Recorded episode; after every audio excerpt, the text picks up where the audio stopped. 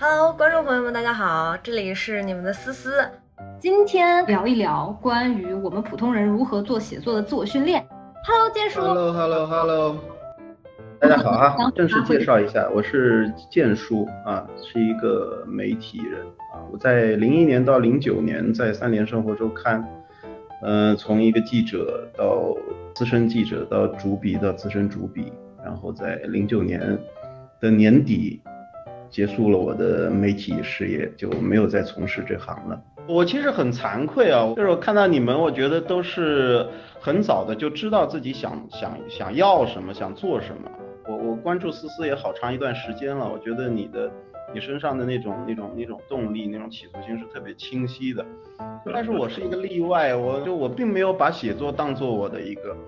一个呃所谓行业啊或者说职业，我是学的新闻，但是我的确很很不喜欢写作，很不喜欢和文字打交道，我没有兴趣爱好，所以我在微博上聊的更多的是人怎么去寻找自我的一个过程。我觉得可能像我很羡慕现在很多年轻人很早会，他们在很早的时候去知道自己要什么，我觉得那种状态很好，而且你越早的知道这要什么，你就在一条漫长的既定的路上去走。但是像我我们这个。从小可能我被要求的，我们需要做一个好学生啊，一个一个好员工。我觉得这个是可能是我面对的一个标准，但是我并不知道，呃，对于我来说，真正内心的喜好是什么。所以呢，就我到三联的时候是很意外，我在读研的第二年，我到三联生活周刊实习，非常顺利，就有了一个非常意外的一个采访。当时二零零一年。山西运城那个夏天发生了一起，也是一个在当时应该能上热搜的事件，就是一次贿选。据说整个的呃就是运城的人大代表都参与了这次贿选，都拿到了钱。而这个给钱的这个人呢，是一个叫宁保安的，我现在都记得这个名字，因为是我的第一个报道。当时我们的选题就看到了这个，然后也不是我报的，就让我去做这个，很奇怪，因为我是个实习记者，而面对这么一个具具备一定的嗯调查难度这样的一个事情，一般来说是不会找一个新手去的，我特别的紧张。后来在我的那个作品集里面，我会写到，说我我我在后来人生中间后面遇到困难的时候，我经常会想到，我在那个坐在那个一个一个像绿皮火车的里面，连夜的在写。那个所谓的采访提纲啊，因为我完全不知道第二天会面对什么啊。对于一个完全没有经过真正的实战的这么一个所谓的记者来说，我会面对什么？我会遇见什么人？我会向他提什么问题？完全不知道，啊，非常的紧张。但在这个报道回来也是一个高强度的，然后我完成了当时是四页的一个报道。等一下，建叔，一个调查记者，实习的调查记者，到了山西运城会遇见什么？嗯，零一年了，整整二十年，我我记不太清，因为我会把这个事情的里面所所有的当事人，我全部码了一个名单，待了三天时间，三天时间，当时所有的人我都打电话找了，呃，方法非常的传统，就是打到单位找他们，就是你很难想象啊，就是完全是无知无畏的一个状态。其实很艰难，我到现在那个三页稿子里面，我我印象中间我真正的有效信息是很少的。但是这篇稿子主编看完了我这稿子之后，就二话没说，一个字没改啊。当时我们老主编叫朱伟哈，一个字没改就发了。朱伟是余华的编辑，OK，我觉得这一句话就够了。不止余华啦，其实当时他们在人民文学，像王蒙啊，很多一批人的小说都是他当时编辑的。朱伟拿着我的四页的稿纸，呃，从楼上举着稿纸，对我们当时的部门领导说：“赶紧把这个人留下来。”这简直是不可思议，你知道吗？就当时我就成了三联的正式记者，呃，我还在读研二的时候就就就就帮我转正了，我就在三联拿薪水。然后，呃，我我讲这句话的意思，其实跟我前面讲的意思是衔接的。呃，我我得到了这么大的肯定，然后我的就是上手这么的快啊，然后进入一家单位的上手这么的快，但是我真的不知道我适合做什么，我我也不知道诸位给我的肯定到底意味着什么，我只知道这是代表了一个上级对员工的肯定，那这点让我很自信，我可以把手上的一件事情做好，所以我后面的很多很多年，我一直其实就是在我要做一个好员工。他当时给我的一句评价是说朱朱文义是三联的呃呃就是状元榜，永远是三联的这个状元榜，对他的这个呃期待就是他。会不会让出这个状元榜？这是唯一的悬念。这个有点夸张哈，有点凡尔赛，但的确也是一个事实。所以对我来说，我就是要不停的写稿，写最多的稿，然后尽可能的去参与三联的封面报道、封面故事，因为这是三联生活周刊最重要的一个内容。那我到第九年的时候为什么要离开？就是因为太高强度的。职业的职业的工作和投入了，就是一个是太累太累了，而且而且的确也看到当时网络媒体的崛起对于平美来说的冲击是非常的大的。虽然它从市场的角度远不至于冲击到三联收刊的位置，但是它对于这个生态，对于整个行业从业者的生态，我其实已经内心非常大的意识到会发生非常巨大的一个变化，啊，所以后面我就呃。比较决然的离开了，其实九年是很难割舍的，但是我当时还是很决然的离开了三联，就开始了江湖浪迹的这个生涯。我第二份工作是在在互联网，呃公司人人网下面的猫扑网，就非常离奇，它跟三联的调性这些都完全不一样，然后它做的是非常屌丝的内容。那时候是讨论的是芙蓉姐姐，然后奶茶妹妹啊，就，是在这样的负责猫扑网的运营，嗯但我也做的不错，我永我永远能把好员工的这个角色扮演的很好。啊，当时我在管猫扑网的运营的时候，猫扑是和天涯的流量几乎就持平的，因为当时猫扑一直跟天涯流量有一定的距离。呃，当然持平之后，这两个社区也就同时走向了没落，新一代的新一代的互联网的这个江湖又拉开。因为您在一家地方待的时间足够久，足够熬到它没落。那我我我要说的就是说，嗯，我后面。那我要想创业，我觉得其实对我内心一个最大的驱动啊，其实是，其实是我要真正的去想去探寻我自己到底想要什么啊，我的自我到底是什么？那为什么走到这个这个上面来创业？我其实我更愿意介绍自己是一个带货的哈，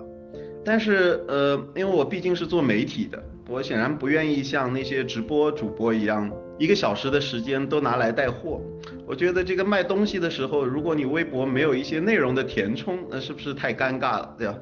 所以我在卖货的时候呢，我就会推荐一些视频，这是我微博的另外一类的内容啊，视频和和一些好看的视频、纪录片和作品啊，艺术的作品。但是我又觉得，我作为一个从三联生活周刊出来的，如果全是转载的内容，这个实在说不过去了，我总要来一点这个，总要有原创吧。那所以呢，我就回到了我的这个职业的一个本能上面，我会对一些新闻会感兴趣，因为毕竟做了这么多年，每天有大量的新闻，我可能刷了刷刷一遍新闻之后，我会很敏感的，就是你们看到的那些故事选题，可能会在大量的新闻中间浮现出来，啊，我觉得我会对它感兴趣，那我就我就觉得现在的这个新闻的文本确实讲的不好，它第一它不像故事啊，没有可读性。啊，它太像一个特别粗放的一个这样的一个文本，那我觉得我能够去用一个更好的方式去来讲述它。那在讲的过程中间，我回过头再去想朱伟当时对我的那个评价，为什么我会为什么我会让一个对文字如此如此挑剔和敏感的一个老编辑，呃，对我有那么深的印象？显然不是来自于文字的本身。我后来意识到，朱伟说我的一点，他说我的，他说我的报道的空间感特别好。我是到我后面讲故事，就是因为卖货而讲故事这件事情之后，通过大家跟我的反馈，包括思思跟我说说，哎，你为什么你写写一个故事更像一个类型片的导演？啊，还有很多用户的反馈说，哎，你写的故事特别像一个电影。我才回过头来去意识到。就是朱伟对我的那个评价，这个空间感到底意味着什么？我觉得这个可能是我真正的一个，可能存在我身体里面的一个一个一个本能和呃一点小天分的地方，呃，它是在这么一个漫长的时间中间，被我慢慢意识意识到了，以及我重新去现在做的这件事情，哎，它又有点像我当年做记者的事情，但又不完全是。啊，我其实已经远呃不可能再去采访了，但是我用互联网上的所有的碎片的资料来重构一个故事。其实讲故事这件事情对于我来说是一个重新认识自我的事情，重新认识可能在二十年前埋藏于我的职业埋藏于我的个性中间没有被我发现的那个东西，我重新把它发现发掘出来，然后这个东西它是吸引人的。我也看到我的包括粉丝的增长是在是在我开始讲故事之后，有越来越多的人在关注我啊，所以它形成了这样一个。那第二个我要说的就是，呃，虽然我们今天在讲写作、讲故事啊，我觉得在认知上面，大家不要把写作当做一个当做一个专门的行当，也不要把视频的创作当做一个专门的行当。那些画画的人，我觉得也不要把画画当做一个专门的行行当。我觉得在所有这些表象的不同不同的表象的里面，有一个底层是一致的，就是他们都只是不同的表达的不同形式。其实本质是如何表达，如何表达自我，而表达的内核是故事。所以我其实真的很认同，就是故事是我们内容的一个底层逻辑。你怎么去发掘？我们如何跟别人沟通？如何跟自我沟通？那这个中间，我们能否把我们的想要沟通的东西转化为一个故事？对吧？它有可能通过文字的方式来讲述，有可能通过视频的方式来讲述，有可能我就画了一张画，它核心的东西是一样。所以我们要区分两种创作。我觉得一种是艺术创作，真正的艺术创作只有极少数的人啊，就我们所说的艺术家，像梵高啊、莫奈啊。我觉得这一类从事艺术创作的这种表达，它具备极深的痛苦，它具备极为特殊的人格。这个艺术家具备极为特殊的才华，他才可以去从事这种称得上艺术的创作。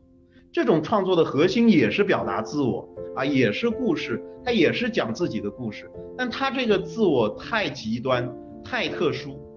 啊，所以他通过这种方式去表。但是另外一种创作。我把它称为非艺术创作，就是属于我们所有人的。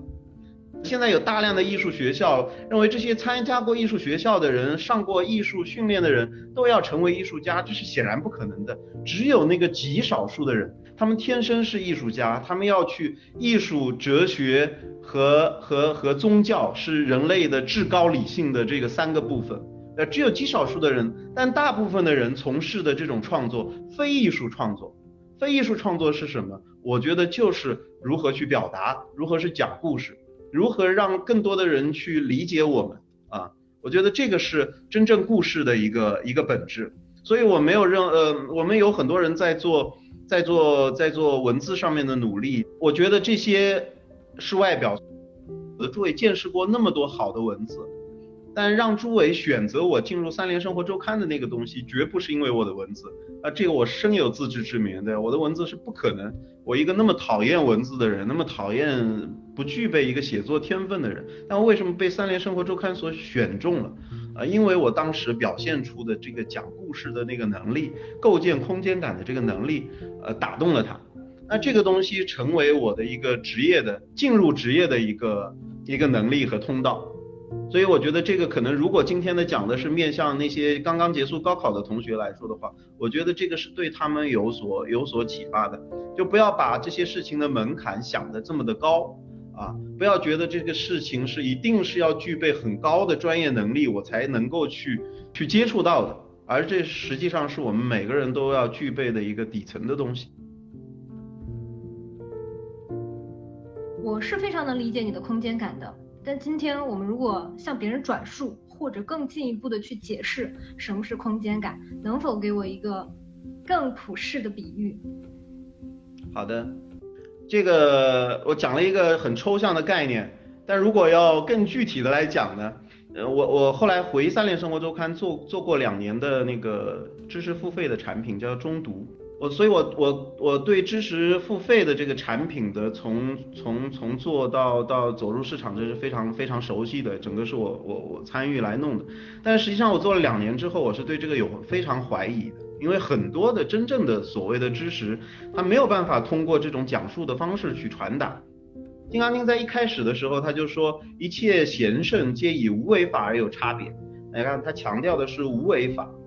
不是有为哦。其实所有可讲述的知识是有为哈。然后他呃《金刚经》最后是这样收尾的，他呃这个呃一切有为法，如梦幻泡影，如露又如电，应作如是观啊。所有的有为法都是很虚幻的，所以就是说我们看到的很多东西，你要想通过一个有为的这种方式把它表述出来，让人去学会，可以去操作，实际上真的是很难的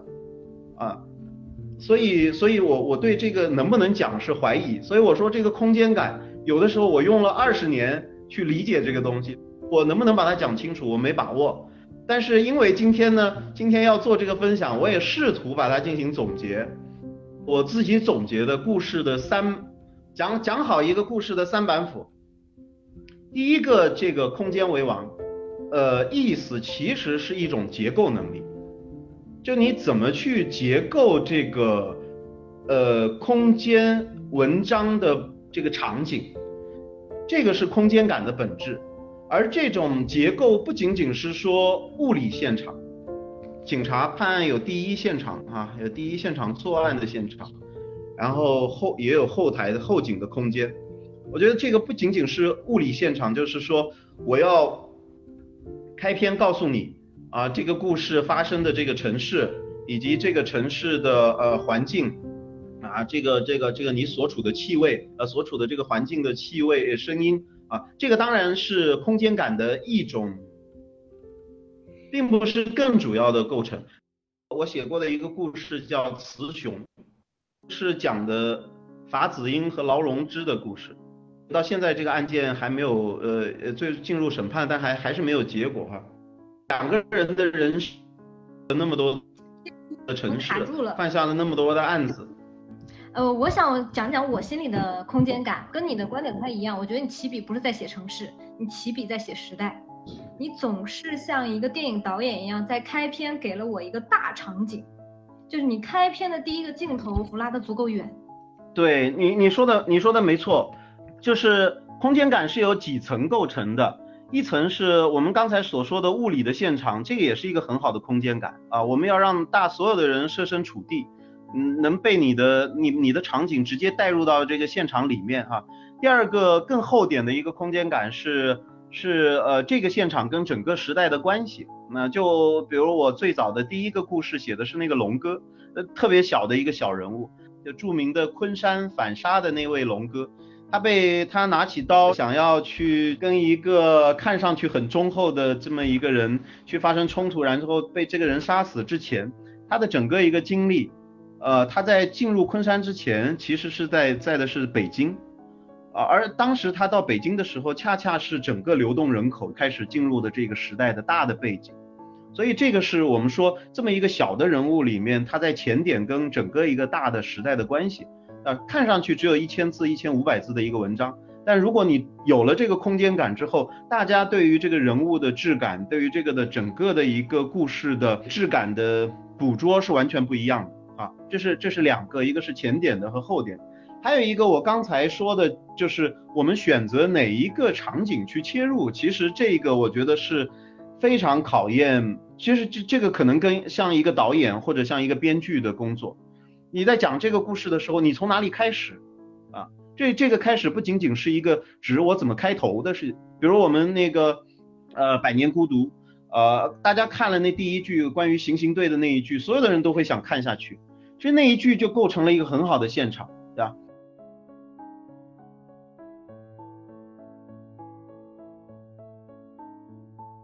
为什么《百年孤独》会从那里开始？我还举我们那个劳荣枝和法子英的案子。他们人生那么长，有无数的故事在中间可以去拿来去作为讲述他们两个人人生的一个起点。但我当时讲的这个故事的起点是什么呢？有一个非常显性化的起点，是所有人看到的一个视频，就是最后在抓捕法子英的那个现场。那个现场里面，呃，是一个非常激烈的枪战，然后枪战的时候，呃，那个法子英留下了一个非常著名的话，对这个。这个想要进入他那个现场的人说：“你才挣多少钱？”嗯，这个这个非常有冲击力。呃，我觉得呃有些有些记有些记者可能会把这个作为他的第一现场，呃，从这个来倒叙讲整个这个人的人生和故事。但我恰恰没有没有选择这个现场，我选择的是哪一个呢？我选择的是在发生这个事情的同一个时期，在法子英的这个现场拒捕和枪战的这个现场的同时，劳荣枝的那个现场。这个现场是一个隐含的现场，当我们看所有的材料的时候，就会发现这个现场才真的是惊心动魄。第一，这个现场同时发生了两个命案，劳荣枝和法子英的出租屋，这其实是跟这个现场并行的一个现场。而现在为什么对于劳荣枝的定这个罪那么难，就是因为我们不知道在这个现场里面死的第二个人是劳荣枝亲手处决的。还是在法子英去那个枪战的现场的时候，已经把这个人杀死了。如果是后面一种情况的话，劳荣枝就不构成呃杀人罪，他没有杀人罪的直接的证据。但是如果对，如果这个案子是呃法子英已经去了，然后他传递的信息是呃最后没有按他们约定的时间回到这个出租屋，劳荣枝按照他们事先的约定把这个人灭口了。这就是完全两个故事。那这个里面，这个这个现场既是劳荣枝充满了关于劳荣枝的这个未知的部分，又是劳荣枝跟法子英这一路亡命鸳鸯的狂逃，最后诀别的一个地方。然后又是两起非常残忍的凶案发生地。同时，这个地方因为当时法子英为了保劳荣枝，一直没有供出这个地方。所以让警方在很长时间内都没有找到这个地方，而这个地方为什么会被找到？是里面的现场的腐烂的味道让周围的居民闻到了，所以后面的居民报的警才找到了这个地方。然后若干年后，这个这里的居民就一旦闻到臭皮蛋的味道，还会就是恐惧到要去报警。所以，我刚才讲的这些，无论从人心理的空间，还是从事实的这个事件的这个空间，还是从这个事情对于这二人关系的空间，其实这个空间发生的事情，都比那个第一现场要曲折、婉转，然后充满悬念啊，充满对于核心人物的那种性格的决定性的很多的细节因素在里面啊，这就是我说的这个可能这个空间感。我们选择的那个空间，切入的空间，要有可能给后面故事的展开带来足够的一个一个通道啊，构成他们我们的悬念的通道，构成两个人物的性格的通道。好，我我再举我再举两个小例子，呃，吴勇的事情也，我还是从这个第一现场，因为嗯，它也包含那个我说的空间感的第一部分。吴勇这个故，吴勇是什么呢？就是我们。也都熟悉那个视频，有很多人会看到有一个人最后在法庭上，嗯，法官让他供述，他说他很骄傲的挺着头说，昂着胸说，我无可奉告，他永远这句话，我无可奉告，你们尽快判我死刑吧。就很多人可能看过这个视频，就是呃最后他是死刑，但实际上呢，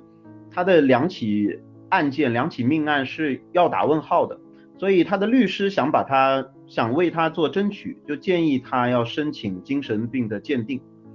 然后他拒绝了这个。他说，如果我承认自己是精神病的话，我前面所做的那一切还有什么意义呢？而我用的这句话做的结尾。呃，那我们来从这个这个来看的话，其实这个人身上是他自身性格、家庭的因素，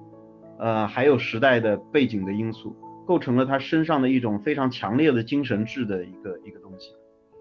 而这个事情的开始是是我是从一个铁路上发生的一起一起命案开始讲，虽然我没有去采访过这个事情，呃，这个事情是我同事采访的，我的原始素材是我们原来三联生活周刊同事的这个报道的素材，但我首先对的那个场景就是发生的一个小孩一个小孩的一个命案的一个场景，它是发生在一个被废弃的铁路上，啊，这个迅速让我让我有一个很就是非常强烈的一个场景感。啊，觉得这个这个铁路是一个，就是我刚才说很好的去为后面的这个人物展开的一个空间，而这个当然它也是一个核心事件的发生地，因为一个小男孩呃在这里遇遇害了，在这个铁路边上遇害了，呃，为什么去那个铁轨那儿找那个小孩呢？因为跟吴勇合作的合作的一个人是一个真的精神病。就是实际上这个这个要去找这个小男孩的动意是另外一个真正的疯子做出的啊，因为他突然做了一个梦啊，说这个梦里面说他有神力，然后他需要童男的童男童女的这个血，啊，这么很荒诞的一个故事，然后这个吴勇呢就就相信了，他们俩就去铁路上就闲逛啊，结果就还真的就遇到了一个不幸的男孩和女孩，两个人在那玩儿，然后本来呢他们是。只是想去伤害一下这个小男孩，他不是要那个童男童女的血吗？并不是要他们置他们死地的。但是因为那是个疯子，所以在整个过程中间就失控了。因为那小小男孩突然就惊慌失措起来，然后他手里拿了一个土制的枪，然后就开枪了。开枪之后，那个当我们记者写的，这个小男孩就倒在了这个铁轨上面。呃，这个事情是其实是构成了。呃，这两个人物的关系，就是他并不是这个事情看上去的主角是那个真正的疯子，但他引出了一个潜在的关系，是这个人为什么会相信这个疯子的话，以及两个人为什么会有这样的行动啊？以这个人在现实世界中遇到了什么样的嗯不堪和挫折也好，是是是困境也好，他去寻求到在一个疯子那里去寻找到跟他的那个呃。跟他的理解啊，两个人彼此的理解，在那里找到了他的一个世界，所以，嗯，所以我就觉得这个场景是适合整个故事展开的啊，以及为了他下面整个人物的变化、人物性格的变化和这个寻找一个一个空间的起点啊，这个可能就是我在这个故事上面，它构成了我自己的一个理解，你知道吗？就是对一个三四千字的故事，它应该怎么去讲。然后应该怎么在这个三四千的故事里面，它有足够的画面感、场景感，然后有人物的冲突感。呃，所以我我觉得，嗯，就这些思考可以代表着，呃，一个故事的思维。呃，我们的其实我们可以看到，要讲好一个故事，其实背后的一天的时间去看大量的材料，然后有有一天的时间都在思考我这个故事该怎样去，所以我们。会有大量的琐碎的素材，但这个素材我们从哪里开始？所以有的时候一个好的开头就意味着一个文章成功了一半。我们过去都通常是这么说，但一个好的开头绝不意味着只是一句漂亮的话。一个好的开头意味着就是我说的一个好的空间，一个好的场景，一个足够开阔的让故事推进下去的这么一个时间时间时间线的展开的可能。我觉得这个都构成了一个好的开始。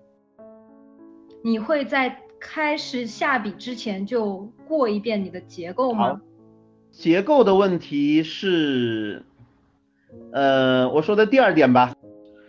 结构是围绕你刚才说的二两个字来展开的冲突，冲突是所有故事的核心。所以我我其实当时总结的鸡汤的知识付费的标题就是三板斧的第二板斧就是冲突为王。如果说第一个是场景。空间为王的话，第二个就是冲间空冲突为王。因为如果是一个故事的话，你哪一个部分少了冲突，它都无法去展开。但是冲突你怎么寻找，这个是很关键的。注意，冲突和情绪这两个东西是相互交织的。冲突里面隐含着情绪，但是不是情绪为王哦。我们看到很多低级的公众号的写作，它是情绪为王，它把很多东西非常浅显的在引诱你的情绪啊。可能没有大量阅读经验的人就被忽悠了，但是像我们这样这样有大量的读书经验和阅读经验的人，可能就会反感。那一个好故事显然不是一个情绪主导的。那冲突是什么？冲突是我们做新闻最核心的一个东西。那我常常讲新闻的本心，过去说八份新闻，八份当然也是一种冲突，就是告诉你这个事情有多黑啊，但是。新闻最核心的新闻教育的第一课，也是最最重要的一课，是展现丰富性的啊！我想这个所有做做内容的人都应该这个应该把这个作为一个作为一个原教旨的类的东西吧，因为世界不是非黑即白的，你看到的每一个东西都是有很多的面组成的，所以新闻的天性和天择就是要去发现这个丰富性，而丰富性就本身它就是冲突所在。什么是丰富性？就是一个人身上可能内在存在的善和恶的斗争，无时无刻不存在。我们可能是一个好人，我们可能会遵循着我们不随地吐痰，对吧？儒家说要慎独，我们在没有人的时候要让自己做到呃这个这个不随地吐痰，要给老人让座。但我们在我们非常非常疲倦的时候，我们已经讲了一天的课，然后我们做了一天的劳动，我们在那公交车上来了一个老人，我还能不能第一时间做这个决定去？这就是这就是一种冲突嘛？这就是我是拿生活中最普遍的例子来讲，我们可能身上存在的那种就善和不善之间的这种斗争，而这种小的东西其实是在我们整个人生中间是无处不在的。其实我们做一个报道也好，去讲一个故事也好。就是需要去去发现这个东西，所以我们要说说这个结构的话，实际上我们是把所有的所有的材料去打碎，然后在这里面去寻找冲突所在。那比如说，呃，我举刚才说的文强啊，文强这个故事里面，我们可能看到这个三四个部分，每一个部分都是在这样的冲突中间展开的。比如说文强的业务能力，但同时。一层冲突是重庆的那个江湖啊，它它的整个的时代背景是重庆变成大重庆直辖市，然后有大量的这个农村人口进入到城市，然后在这样一个需求中间，就有大量的大量的这个所谓的黑社会这样的组织，它需要去组织起来啊。那重庆的这样一个江湖，对于文强的这种业务能力，它是有这种需要的，而这种需要里面又对人的欲望，对于权力的滋长，它都形成了一种。一种一种一种推波助澜，对吧？所以所以你看这里面就是其实它环环的相扣，一种需要被需要和好和坏啊，它没有一个严格的一个一个界限。文强最后可能贪了五百万，但他从零走到这个五百万啊，中间是有无数的内心斗争和在和在一种选择中间做出的，对吧？人生就是无数的选择，每一次选择都是一次冲突的结果啊。都是一次人人性中间善与不善、恶与不恶之间进行进行斗争，做出了这个选择，然后通向了这个结果。所以我们在寻找组织结构的时候，就是把所有材料材料打散，然后去寻找每一部分跟每一部分去有冲突的地方啊，然后这个冲突可能在逻辑上面又是递进的。但是我要说的是，嗯，从我看的高级的小说啊、高级的文学作品来说，这个并不完全成立。啊，逻辑性特别强的东西，呃，在文学上面并不一定是很好的东西。故事是一个四千字之内要要去解决很多问题的，所以我的故事是一个特别强调逻辑的东西。这个在不同的文本中间又会有区别，但是呃，但是核心的是它一定区别于那种情绪驱导冲突是什么？冲突是我们如何去发现事实，发现相悖的事实，以及组织这些事实的过程。核心词冲突背后的核心词是事实哦，不是情绪，绝对不是情绪。所有以情绪主导的东西是去事实的，这个是我觉得是新闻的大敌和真相的大敌。和这和表演也是一样的。然后我我我也以前很爱看那个演员的诞生这些这些。好的表演一定不是情绪主导的表演嘛？我们哭很容易，我们笑很容易，但真正难的是，难的是在你的表情动作每一个微表情、每一个微动作后面，我能都能看到它背后的故事。其实每一个表情后面是有故事的，而在这个故事后面又传递着深刻的情绪，那种情绪才是真正打动人的，对不对？所以这个是我觉得是冲突和情绪的区别，是事实和情绪的区别。也是我们去组织这个文章结构的一个背后的一个逻辑所在啊，所以我说冲突为王，我们要知道怎么去寻找冲突。看上去一个白开水，但是我们要知道，在这白开水的表面之下是无数分子跟分子之间的纠缠，啊，无数原子跟原子之间的纠缠。所以大概就是这样，就是这是我我我可能这个对于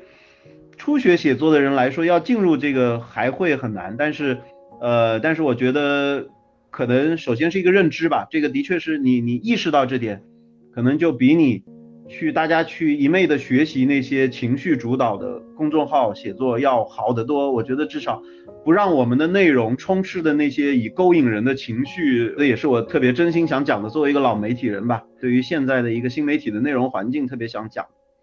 你的第二板斧其实也让我看到了层次。嗯，怎么讲一个人的层次？我过去其实有点区分不出来情绪、事实和冲突的，嗯，我会把它混在一块儿讲。现在我大概明白它层层递进的那个那个层次是什么了。对，每一层冲突里面都构成了它这个如何往下演进的东西。那背后的逻辑其实是是很重要，因为你在四千字里面，你迅速理解一个人大概的人生，我觉得像一个速写，它需要在很短的文字之内让大家对这个人对这个人所处的时代有一个有一个概括啊。所以，嗯，所以这是这是要说的。我觉得第三个的话，其实就是就是细节为王啊，这个也是这个也是呃，我觉得所有内容。嗯，都最重要的东西了吧？对于记者来说，其实细细节就是事实中间的最金字的部分。对吧？我们说事实像一个金字塔，它的最顶部就是事实的细节部分。呃，我我我举个例子，我我我做的第一个大的封面是。呃，第一个大的封面故事是大概在二零零二年吧，有一个叫南丹矿难，这是中国真正矿难的一个非常大的开始啊，因为南丹的矿难，然后后面舆论对于矿难的关注就非常的密集。嗯，我去采访这个南丹的矿难到南宁，从南宁到南丹也是时间很紧。然后这个南丹矿难的这个老板叫黎东明，这个到网上现在还能搜到的。那我我要在很短的时间内去还原，因为矿难是一个很短的现场。但更重要的其实是背后的人物，是这个黎东明矿主，他整个的一个发成长发家啊和这个整个的过程，其实这个背后也也也隐藏着矿难频发的一个真正的秘密所在。但是但是所有人看这个故事，一个一万字的文章，他会疲倦，他会他会困。那什么东西让他去突然醒过来？啊，在阅读中间醒过来，就是那些精彩的细节。我到现在可能很多细节我记不住了，但是有一个细节我是记得非常清楚的，就是我采访的时候，别人告诉我，这个黎东明特别喜欢，特别喜欢闻花香，所以他就在他们家的那个下面挖了一个特别大的地下室，像一个温室一样的，里面种了各种各样的花，然后他他的这个这个地花有一个管子是连到他的床头的，他每天睡觉的时候需要闻一闻这个花香。这些细节我觉得都是看上去也许也许跟人物有关，也许跟人物没关，但是它是新闻很重要的，就是我们在通过一个事情去认知一个人物的时候，就每一个人物他的边界会在哪里，他的性格的边界，或者我们说怪癖也好，新闻就是探寻人的边界的，常态是没有没有价值的，我们常态在每个人的普通人身上都会存在，我们很容易去认知，但是我们认知的是人的。在极端的善和极端的恶的时候，人可以呈现出什么样的面貌？而这个东西是往往是通过细节去呈现的。我刚才讲的是一个一个细节的故事，那这种对于细节的挖掘，应该在在每一个记者的这个生涯中间都大量的存在啊，他需要去那听到这样的故事的细节，可能就是我们在采访的过程中间非常兴奋的时候。那采访就是采访的快乐，对。就是由这样的这样一连串的这种兴奋来来来来带来的，就你跟人的沟通中间，你听到的这个故事里面，呃，就可能让你眼前一亮的，让你觉得特别想把这个做成一个小视频再去二次传播，都是细节。这些细节对于故事来说就非常有用。在一个对抗性的采访当中，别人为什么要给你这些细节？你在挖细节的过程当中有什么技巧吗？因为你是记者哎，我如果犯那么大事儿，我天然的抗拒跟你对话。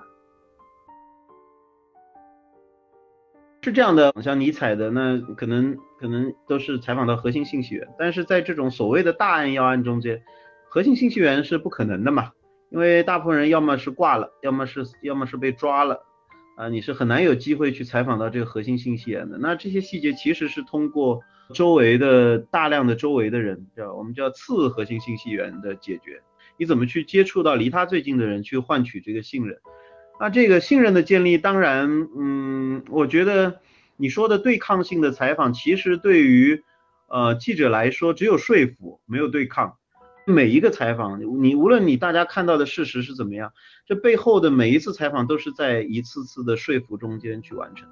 这个说服要有要有巨大的共情，你要能设身处地站在采访对象那里去理解他，而且是真正没有功利的啊。如果你是开矿式的，你只是为了把这个采访对象挖了，挖完之后你就你就你就闪了，因为你不需要对这这个这个结果负责，对吧？你挖到你想采访的东西，这个事情这个矿就被挖完了。我想这样的记者也是他也是没有长的生命力的，因为人和人的关系其实是建立在，即便你跟一个采访对象是素昧平生，但我想这种善意的连接，以及你作为这个记者对于被采访对象之间的这种，这个是在时间中间会形成烙印的。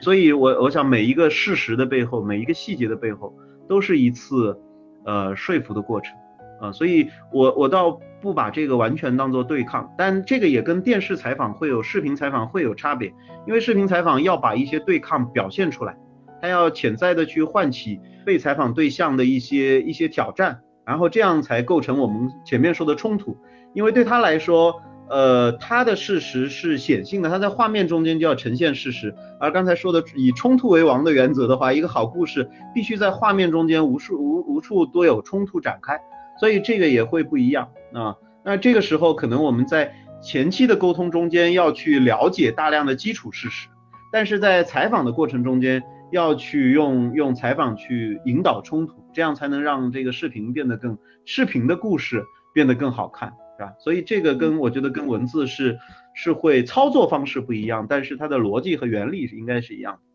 嗯，哎，那建叔还有一个问题，当你去看一个人物的时候，我们说找戏核，我经常会听到一种说法，说如何看你一个视频或者采访成不成立，就是你有没有找准那个戏核，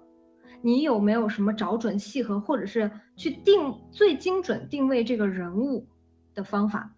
戏核是什么？就有点像我们中心思想剧，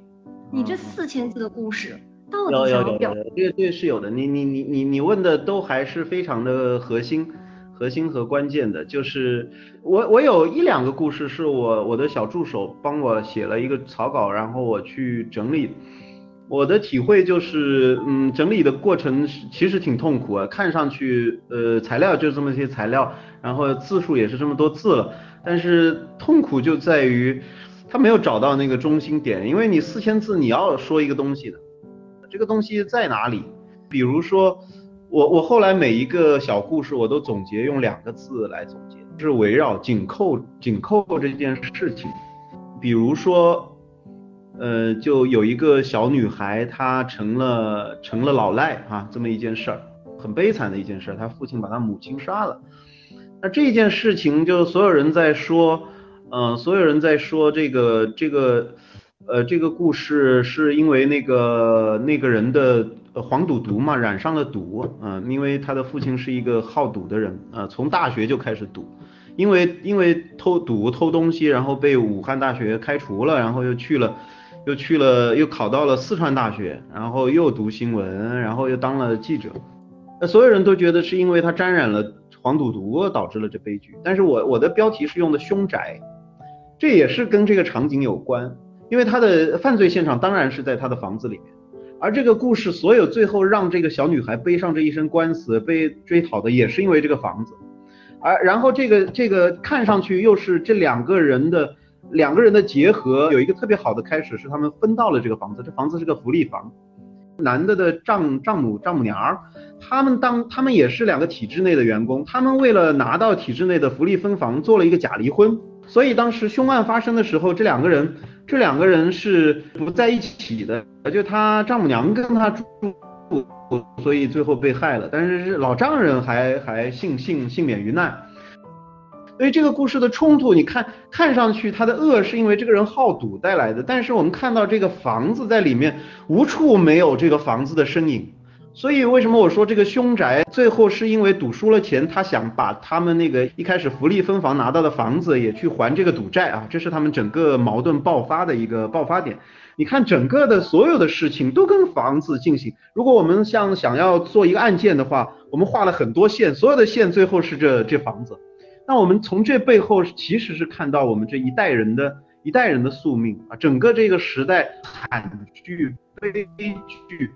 所以我的主题就你刚才说的所谓的中心思想，我会把它放在这个这个房子里面，然后这个房子确实太凶了，所以就叫凶宅。所以我的每个故事里面都会找到一个点，就你一定要找到这个这个这个灵魂，你的这个东西才能展开。嗯。建叔，你既然是一个如你所说没有那么热爱写作这件事儿，但却拥有了一定的天赋和对吧被朱伟老师夸奖的能力，那你觉得你日常的哪些训练帮助到了你？我是非常懒的，我是一个任务驱动的，所以我说我在三联最好的一个品格是守时。我一直留着那个朱伟写的一个呃编辑手记，是在五幺二汶川大地震的时候的，在五幺二那个第一期那一天。因为我我是走了整整两天的山路，然后熬了一夜写稿，然后第二天早上去爬山搭那个直升机回离开汶川，但是又没搭成，又连夜下山，就特别累特别累的一个情况。第二天早上我要交稿，一连一一个晚上写，我是准时六点钟发给主主编的这个邮箱，然后朱朱伟写了一个写了一个编辑手记，他说。呃，非常让我意外的是，早上六点钟收到了朱文义的这个文章报道，然后他总是非常守时，就是工作这么多年呢，总是在六点钟把发给我。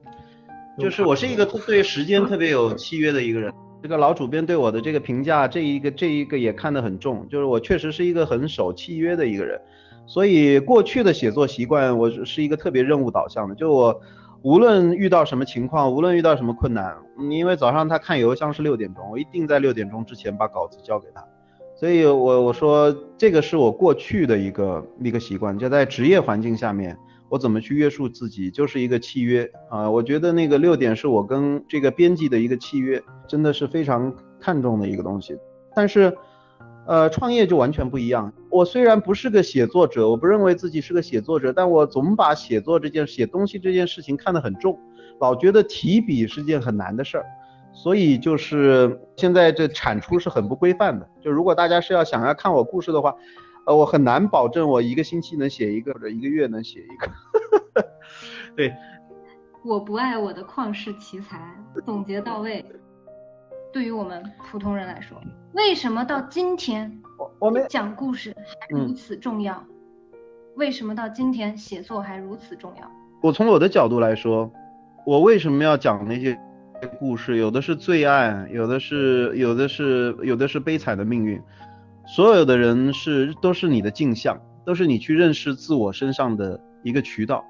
其实我是希望大家在我们的这些故事里面看到。我们的人生可能会面对的那些极端，那些无奈，而我们相信，只有意识到这些东西，我们才知道我们怎么去让我们真正的圆满起来啊！其实所有的别人的故事，都是我们自己的一个镜像。所有的故事，如果你觉得它结局了，这个故事不是个好故事；如果你如果这个结尾让你觉得它真的意犹未尽，这一定是个好结尾。结尾一定是找到那个让你觉得后面有想象空间的东西，而不是一个某某某被判了多少年。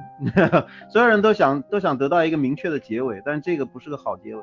好的结尾是让你让你能够回味无穷，让你看完了之后觉得这个后面有下集，其实没有了。